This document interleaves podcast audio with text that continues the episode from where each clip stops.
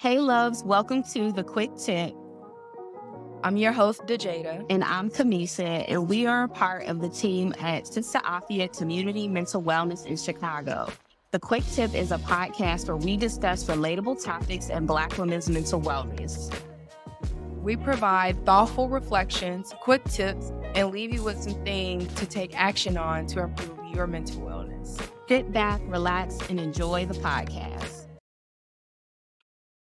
Hey everyone, welcome back to the Quick Tip Podcast. This is your host Kamisha. DeJada is out for today, so I will be the one um, hosting the podcast. So today our topic is navigating workplaces as a woman of color. So most Black women will work and have a job at some time in their lifetime. But with those experiences, navigating the workplace can be different and sometimes challenging. And today we will chat with Emily Williams about how she's navigated workplaces as a Black woman, how she's helping women thrive and find their voice at work. Just to give you some more information about who Emily is, she is a coach and consultant of Emily R. Williams coaches women of color to accelerate positive change at work and in their personal lives. When they do, they help to create a world for everyone. Emily has written policies to end sexual harassment and increase inclusion in workplaces nationally and globally, including at the United Nations. Emily has worked with national governments, institutions of higher education, companies, nonprofits, and advocates in more than 20 countries to advance social justice. Emily provides consulting, speaking, leadership coaching, and training to organizations, in her spare time, you can find Emily dancing to Chicago house music or checking out cute cafes. Emily, welcome to the Quick Tip podcast. Thank you, Kamisha. I'm so happy to be here. And tell us a little bit about yourself and your story and what led you to focus on supporting women of color in the workplace. Yeah, absolutely. Well, As you said, my name is Emily Williams. You read my bio. I'm a coach and consultant. Before I started my consultancy, I worked for more than 10 years in social justice and organizational development. And immediately, it, the nine to five that I had before I started coaching women of color, I was working around the world with women activists, usually union members, and I was working with them around how to end gender based violence and harassment in the world of work. So, mm. you know, I was doing trainings around the world, and actually, I had been like on a five country tour in Africa where I was doing this training that was, you know, working with women to identify instances of violence at work and also to kind of like map experiences of, of harassment, understand the impact. And so I had done that in five countries. And of course, I was encouraging women to speak up, right? To advocate for themselves, to develop solutions that would work for them, their colleagues in their workplaces, and in their countries. And then I got back to my office in DC and I realized that I was experiencing harassment at work and that I was in a very toxic work environment. And so I said to myself, you know, I can't be out here, you know, just talking the talk, right? I have to also, you know, do what I've been advocating for other women to do. And so I I filed a claim of harassment at my job. And as is the case for many women of color who file claims of harassment, it gets dismissed mm-hmm. effectively. And so then I filed an external claim of discrimination. And then I represented myself at that negotiating table and negotiated a life changing settlement for myself. And not only that, the settlement was important, but then also in that process because it can take a while, right? From the time that you mm-hmm. actually file the claim and then when you get to the end result.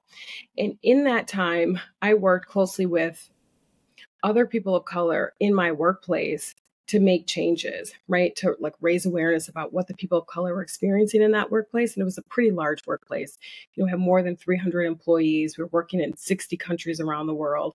So there were a lot of people there. And the more that I connected with other women of color, other people of color in the organization, we started to really kind of unearth some really troubling experiences that people were having.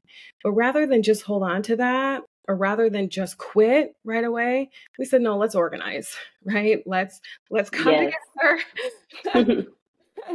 let's like, you know, let's create some visibility around these problematic experiences and then let's pour, put forward some solutions. And so we were successful in that. And the organization actually did um, implement a lot of the changes that we were calling for, or at least some of them that we were calling for. And so I wanted to get into coaching because I want women of color to know that they have more than just two options, right? To either suffer through a toxic work environment or just quit, right? Often when we just quit, you know, we may, maybe we get a reprieve from like the toxicity, but oftentimes we're still dealing with the anxiety, right? We're still mm-hmm. dealing with, you know, the financial pressures that come with just quitting a job, right? So, you know, that comes with other things. And when we actually advocate for ourselves, like in the face of these really serious challenges, right? We can actually learn like our power. We can feel it and then we can know it, right? And that's that's why I coach women of color, right? Because we actually do have the power to create change, right? In our workplaces and in these super toxic experiences actually. So that's why I I coach women of color and you know the other part of my consulting is actually working with companies so that they can build workplace cultures where women of color don't always have to advocate for themselves just for the basics of a safe working mm-hmm. environment, right?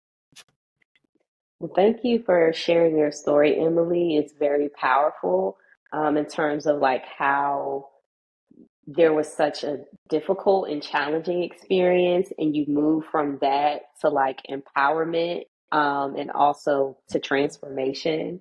So thank you for the work that you've done and for sharing your story and how you're really coaching and helping women of color in the workplace navigate these issues that we shouldn't have to be dealing with at all. Because most people they just want to go to work and they want to go home and they you know they all this other stuff in between is totally it's just heartbreaking to hear the things that are happening. it, it is and it's unnecessary. And not only do people like mostly want to go to work and then go home they want to go to work and do a good job. You know what i mean? Mm-hmm. and they mm-hmm. want to contribute to their workplaces. That's why they're there you know?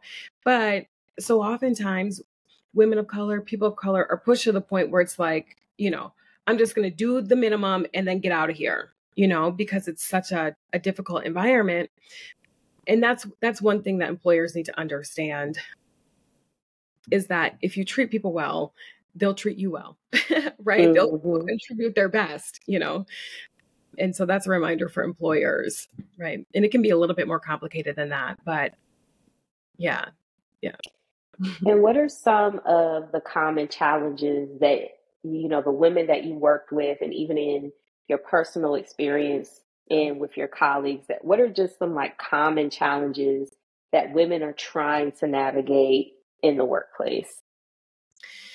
Yeah, well, one is um, visibility and recognition, right? You know, there's a lot of really brilliant women of color who are in my life, and who come to me for coaching services, right? And really, it's the kind of thing where, you know, the women of color have the best ideas in the room, right? But they so rarely get recognized for it. a woman of color who's works in marketing here in Chicago, she told me that she that her company is like currently navigating some challenges and some shifts related to AI, right? Artificial intelligence. Mm-hmm. She said that six months ago, in you know a staff meeting, she raised her hand and shared an idea, a strategy about how the company could prepare for this shift towards AI, and then also probably weather the storm a little bit more effectively than they are currently. And she said no one heard her, right? But then six months later, you know, it's a white man who says something very similar to what she said, and it's, you know, the best thing since sliced bread, right? Mm-hmm. And so, you know, that's common. So many women of color experience that, right? Where their voices just aren't heard, where they have these great ideas, they're making contributions, they don't get credit for it, right? And that credit could be anything from recognition and acknowledgement in that meeting. Wow, great idea. Let's continue on that line of conversation, right? To, okay, you know what? Your strategy, you're one of the best strategists in this company. Let's promote you, right? So that recognition, you know, it it has different levels of impact, but that's one common thing that women of color almost across the board say, right? And then you know the other thing is that there is chronic microaggressions, right? And you know, we're not talking about the just you know, the things that, you know, where where really people actually maybe deserve the benefit of the doubt. Maybe they don't know about a holiday, let's say, right? So they ask in the lunchroom. Okay, fine. The kind of microaggressions that we're talking about are are much more than that, right? Things like women supervisors not copying them on emails that they that have information that the women of color need to actually do their job, right? Or um, things like not being allowed to access professional development opportunities. Things like that, right? Like those things are are chronic and they're more severe than asking about a holiday that someone doesn't know, right? Or I would even venture to say that those kinds of microaggressions are even more severe than saying telling someone that they're articulate right? You know, mm-hmm. they're, they're sabotaging. Yeah. Exactly. Exactly. Exactly. 100%. And so micro chronic microaggressions are a common experience. Also, things like bullying, harassment, you know, just like the constant like putting people down, taking work assignments away, right? Not giving feedback that women actually need, right? in order to do their job or you know the privileging of others you know people who don't who junior people over women of color who are more senior level positions right i see all of these kinds of things or you know actually i have one woman in my coaching program she's a regional director and her supervisor um, who was a man you know, routinely took credit for her work, right? So he took credit for mm. her wins, right? Those kinds of things are are a lot of what I see.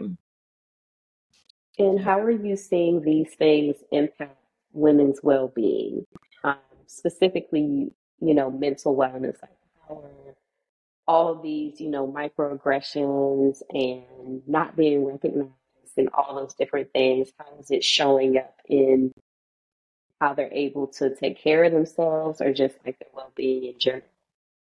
Well, number one, it begins to chip away at women's self esteem, right? And, you know, so often, and I have an ebook about this around microaggressions. And so, you know, I'm sure we can share information at the end about how women mm-hmm. can access this. And I talk about this in the ebook is that it's a myth, right? I think we, I'm sure you grew up with this. I grew up hearing this that like sticks and stones may break your bones, but words may never hurt you, right? That is a myth, right? Microaggressions can be very harmful. And so, one of the ways that we see that harm playing out is that over time it begins to chip away at women's self esteem, right? So, when it actually comes time for them to like advocate for themselves, right, or own their work, you know, they're in a place of, you know, feeling like they still have to do better because they haven't gotten recognition at their workplace, right? Or maybe it was something they're focused on what they did wrong as opposed to all the things that they do really well, right? So that's one way, right? Just that like the the low self-esteem. The other way is that it creates a lot of anxiety, right? If you know you have to go into meetings day in and day out with a supervisor who really doesn't want you to be successful, you're going to be thinking about that before you go into that meeting as opposed to how can I shine brightly today? Right? You're going to be thinking about, oh man, she's going to say this. Last week she said that. She's going to put this, you know, mediocre junior person, you know, front and center when really it should be me. And those are the kinds of things that you know creates a lot of mental clutter. It becomes really heavy. And then we're not focused on being our best selves right? And i would say also a lot of overperforming right? Mm, i see that's a good one. Yeah i see a lot of women of color who are doing the most right? And it's good work right? It's work that their company actually needs but it's not work that they're getting compensated for it's not work that they're getting recognized for and it's they're also um, wearing themselves down, exhausting themselves in overperforming. So those are the main things that I see, right? Um, and I see those things routinely. And listen, it's 100% a logical response, right? When you're in that kind of environment, you're trying to survive, right? Mm-hmm. You know, there's, you know, if for women who are listening, if you, you know, recognize yourselves and responding those ways, don't get down on yourself about that, right? You know, there are ways that we can reorient to the workplace so that that's not our default response, right? There's no judgment there. And and I've been there, right? I, I know how it goes. But all of that comes at a personal cost to us, right? Yeah, thank you for just highlighting those things. I know too many women who've experienced the blows to their self esteem, you know, confidence not feeling recognized or appreciated, doing more work, getting less support and recognition. And those things definitely wear on people, you know, over time. And like with your coaching program, how do you support women who are experiencing those things to move from that place to feeling, you know, agency, empowered, to feel like they have control, you know, over these things, uh, really over their work experience is what I'm trying to say. Mm-hmm. Yeah, absolutely. Well, one, I mean, self advocacy, right? That's what I teach. And I teach it in two ways. One is like actually like the personal capacity that we need to advocate for ourselves, right? So that's, you know, the things like recognizing the first signs of toxicity, right? Because they're often there at the beginning. We have to be able to see them, and then we have to be equipped to actually respond to them in ways that create accountability, right? Because that accountability then creates protection for ourselves. So, it's about building up that capacity. And that also includes things like how are we taking care of ourselves? And not in like getting manicures and pedicures, having a spa day, but like really like getting to the core of who we are and allowing that, honoring that, and then also allowing that to lead at work, right? And in the decisions that we make about our work lives, right? Um, and so there's that aspect of the coaching program, which is the self advocacy. But then the other part of self advocacy is hard and fast negotiation. Mm-hmm. it, it's the communication tools that like allow us to get more of what we want and what we need, right? And you know, people can say what they want, but we're almost always negotiating in the workplace. And if we're not, we should be right? Because it's a transactional space. We're there under an agreement, right? We're there to exchange labor for compensation, right? And so when we keep that front and center and we negotiate that, we fare much better, right?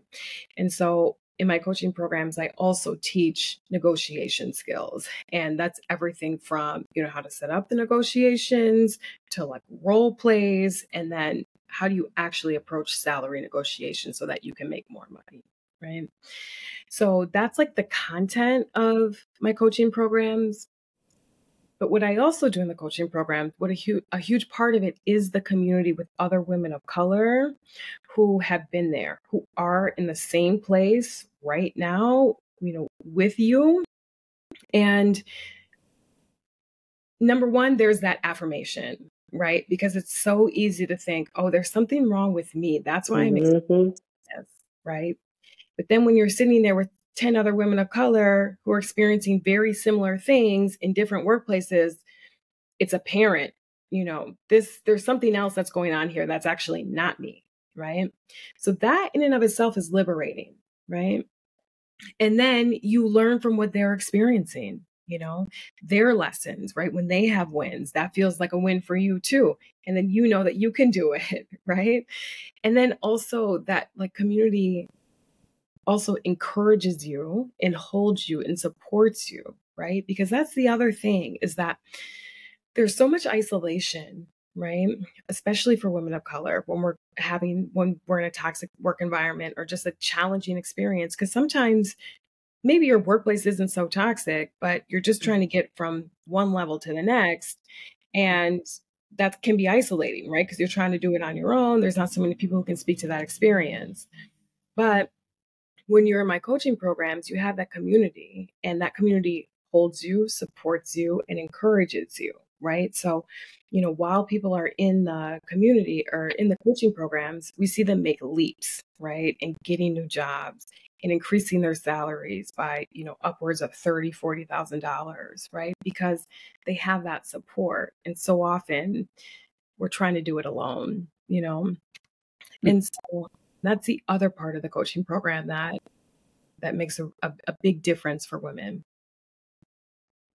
And what are some tips that you would give, you know, Black women in terms of finding a workplace that honors who they are as a person, like even outside of what they do, and also, you know, honors their talents as well? Yeah, it's really hard. So let me say that. and often and this is why, you know, I do the self advocacy and help women recognize the signs of toxicity and then create accountability around those is at the first sign as soon as they recognize them because when we're going through the interview process you know the company's putting their best foot forward right and you know, toxicity can come from lots of places within a company, within a workplace. So it may not be your direct supervisor. It may not be anybody on your team. It could be somebody else who's in another department who feels threatened and they start gossiping about you, right? The next thing you know, they're creating problems for you. So I think it's I think it's better to build up the skill set to advocate for yourself, right? And mm. create accountability at work. So I'll say that now, I've worked in workplaces of varying that are of varying levels of toxicity. Some that are highly toxic, and then others that are, you know, toxic from time to time, and then some that have not been toxic, right? And I don't know that there was anything at like the interview point that would have told me that, right? But I will say this I think it's an advantage if you can work somewhere where you know other people who either work there or who have worked there, and then they can vouch and say, here's how the company handles these things, right? Or maybe a company has actually gone through like a process of accountability and then you know someone who you know who works there can say actually the supervisor you know what they made a really poor decision that a lot of people were negatively impacted. And then those workers spoke up, held that supervisor accountable, and that supervisor actually listened and changed their behavior. Right. So I would say that that's probably the, the, the best way. I think first, you have to like build up that skill set of self advocacy, just like you would any other professional mm-hmm. skill. And then two, if you can work somewhere where you know others and you trust those other people, right, where those other people have worked and you trust them and they can vouch for the workplace, they can vouch for a particular department or a particular supervisor, then I would say go ahead with that, right? But, you know, short of, I think probably the obvious when people are looking at like Glassdoor reviews and things like that. Yeah, Glassdoor, Indeed too. Yep. Mm-hmm. Yeah, yeah. Because there'll be red flags there, but not everybody some workplaces are so toxic where where people won't won't even leave reviews or people leave with NDAs non-disclosure agreements and they can't Ooh. they can't write on Glassdoor right so you know Glassdoor may be a, a place where you can see some red flags but it also may not right so yeah I think learn the skills of self-advocacy and negotiation. And then if you can you know try to target places where you know people have worked and they can vouch for the workplace and and who would be your colleagues i think that would be the next best way. Thank you emily. Those are all great um, ways to like kind of be as proactive like as you can in your search for a workplace that would be fitting you know for you in terms of like advancement, some a place that you know honors who you are, your talents, leadership, you know, good leadership. Because so many people quit their jobs because of leadership, you know, and so those things are just really important. So I appreciate you for highlighting those. And what are some support resources? You know, you offer a coaching program, um, which is a huge resource to women, but are there any other support resources that you can think of that could be helpful for women as they're navigating workplace challenges or trying to find a workplace that's going to be the best fit for them? Yeah, my biggest piece of advice is like just don't do it alone. You know, have community and you know, may not always be your coworkers in a particular workplace. Can't always trust them, right? It may not be your family, right? Because they just may not understand exactly what you're trying to do and you know i think for a lot of us you know our parents still come from the generation where you know they got one job and they stayed there until retirement right like you know mm-hmm. that advice doesn't apply anymore right and you know do the things like you know join the associations you know get out and network right? In real life you know where the pandemic is officially over right?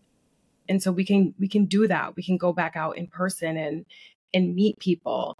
And you know in this is so important and it's so hard for women to do but invest in yourself right we have to do that that's when women invest in themselves that's when they make leaps forward right because you have what got you to wherever you are is not going to get you to that next level right? Mm-hmm. And so we have to do things like investing in the coaching programs. We have to do things like investing in the conferences so that we can network, right? I mean, we have to do those things so that we can actually get ahead. And the key to that is really thinking about it as an investment, right? you know, you you pay a little money up front, but then your return is much greater, right? So keep that in mind and and do that, right? Like if you're inclined to join a coaching program, join it, right? If you're inclined to go to a conference, go. You know, that's probably your intuition telling you something. Right. So that's what I would also say. And then, you know, have a have a community, right? Absolutely. Don't try to do it alone because it's it's too hard that way and it's so much more fun um, when we do it with others other good women. Yes absolutely. Having that community support throughout the process is is very vital because it can be you know very isolating. Um, so now we're going to go to our hot topic. Um, so black women are getting leadership positions across many sectors so whether that's corporate nonprofit um, biz, I mean businesses I, it's not another day where there's another this is the first black woman that's been in this position or you know, we're getting these positions, but I also think like, are these women being supported? Like, is this a genuine, you know, um, position, right? Like, is this position that this person occupies, like, do these people genuinely want them there? And one of the things that I think, I think it's called the glass cliff um, or something like that, where you know, yeah. there'll be a woman who will get into leadership, and then as time goes on, you know, there's all these tactics and things that happen where, you know, they end up leaving, you know, the position. So, all that to say, like, what are your thoughts about like Black women being more visible in leadership and what are some of the benefits, but also like what are some of the challenges with occupying leadership, especially in organizations and places that have never had a person of color in leadership? Yeah, yeah, that's such a great question. Well, number one, I love it. I love to see more Black women in in you know powerful leadership positions and with a lot of visibility, right? So you know, and so many more deserve to be there, right? Yes.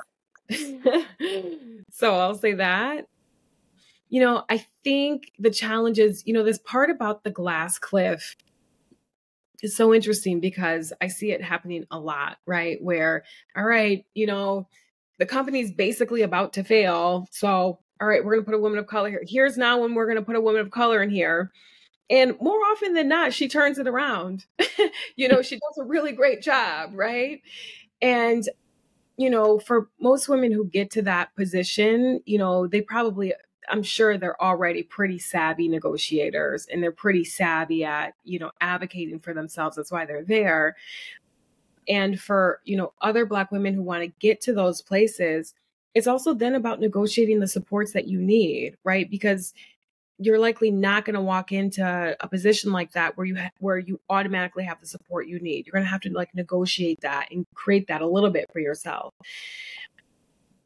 The other thing that I think is like a real challenge about being in, you know, like a top executive role or, you know, a highly visible leadership role is that people will project a lot of their stuff onto you, you know? Mm-hmm. even like, you know, even, you know, people maybe who you wouldn't expect, like maybe your employees or your team members who maybe are also people of color or also women of color, right? Because what they're doing is they're responding to your power, you know, and and probably the ways in which you're owning your power, which, you know, when people are projecting, it may or may not be warranted. Often it's not warranted, right? But that then becomes you know one of those issues to navigate and i think it can be a real disappointment too because i think a lot of women at least this is my experience and many of my clients who are in you know senior leadership roles executive roles they they go in with the intentions of building a different kind of culture, a more inclusive culture, a culture where everybody can thrive, right? Where they want everybody to own their strengths and their gifts.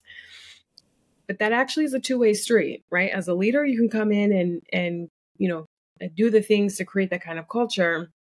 But then also your team members need to participate in ways that allow that as well, right? Mm-hmm. So that's one is is is recognizing when other people are projecting onto you, right? Because that's not yours to hold. And I think the other thing is that you know, when we are in these glass cliff roles, right? It's a challenge because anytime that you are you know stepping into a new leadership role especially like an executive role you're going to want to do well you're going to want to succeed and you probably have the capacity to do so and you know it right but what's required to like make the thing successful is going to mm-hmm. take a lot of work right at least in that mm-hmm. first year year and a half, two years. And so that's really going to have to be a balance, right? Of, you know, what we were talking about er, before, not overworking, right? Or being really selective or really choosy about when you overwork and why, right? And then also getting the right people around you, right? Who can like really help build, you know, or or revive the thing. Those are the things that I think are are challenging when you take on when when women and black women are in leadership roles like that right?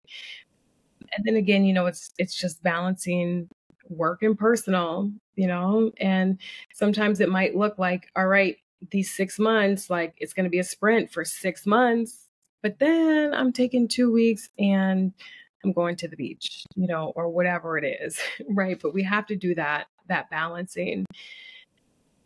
And you know i would also just say like you know, when we're in these kinds of influential roles, in these executive levels, like, you know, also don't be afraid to make the culture shifts, right?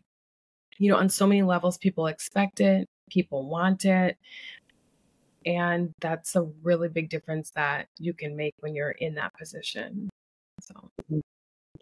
Yeah. Thank you, Emily. Those were like such great insights about this great thing that's happening, but also like what you can do if you are in that type of position to just be able to navigate um, the experience like of being in leadership. And it's not easy, right? There's usually, you know, more obstacles um, or more challenges than, you know, our, you know, our white friends, you know, when they're in leadership as well. Mm-hmm. So it definitely takes like a lot of tenacity and perseverance, but also being empowered in leadership, you do have the power to really shift things.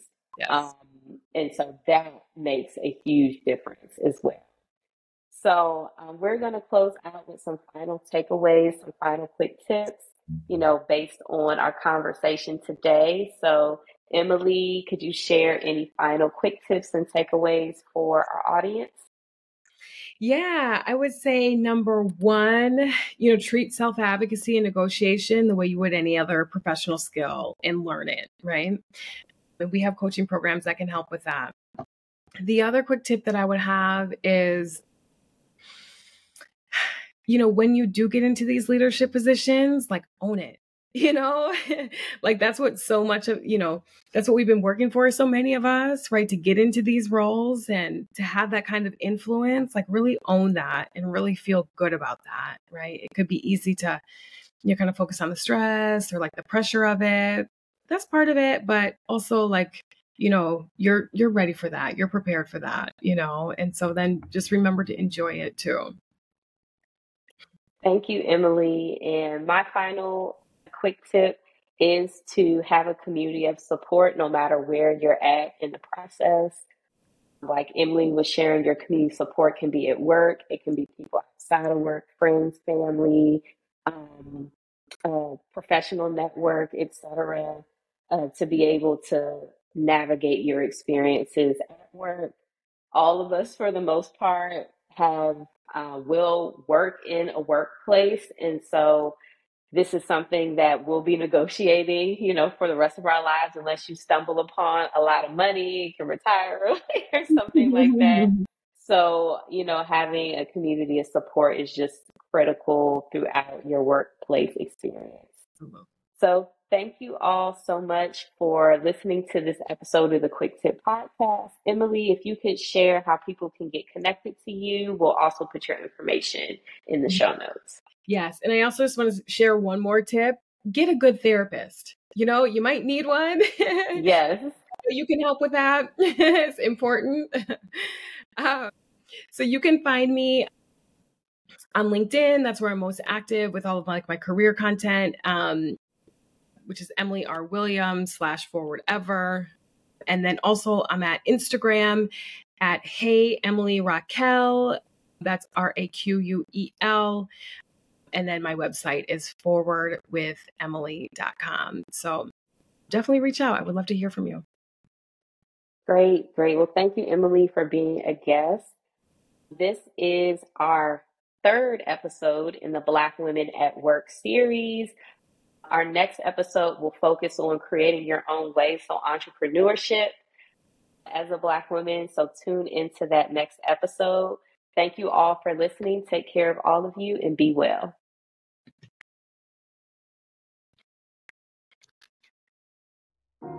Thank you for tuning in to the Quick Tip Podcast with Sista Afya. Stay connected with us by following us on Instagram and Facebook at Sista Afya. Join us for one of our upcoming groups, classes, or workshops, and sign up for therapy if you're an Illinois resident at www.sistaafya.com slash services. And if you enjoyed this episode, do us a favor and leave us a five-star review on Apple Podcasts. We greatly appreciate you for being a part of our community, and we look forward to connecting with you soon. Take care.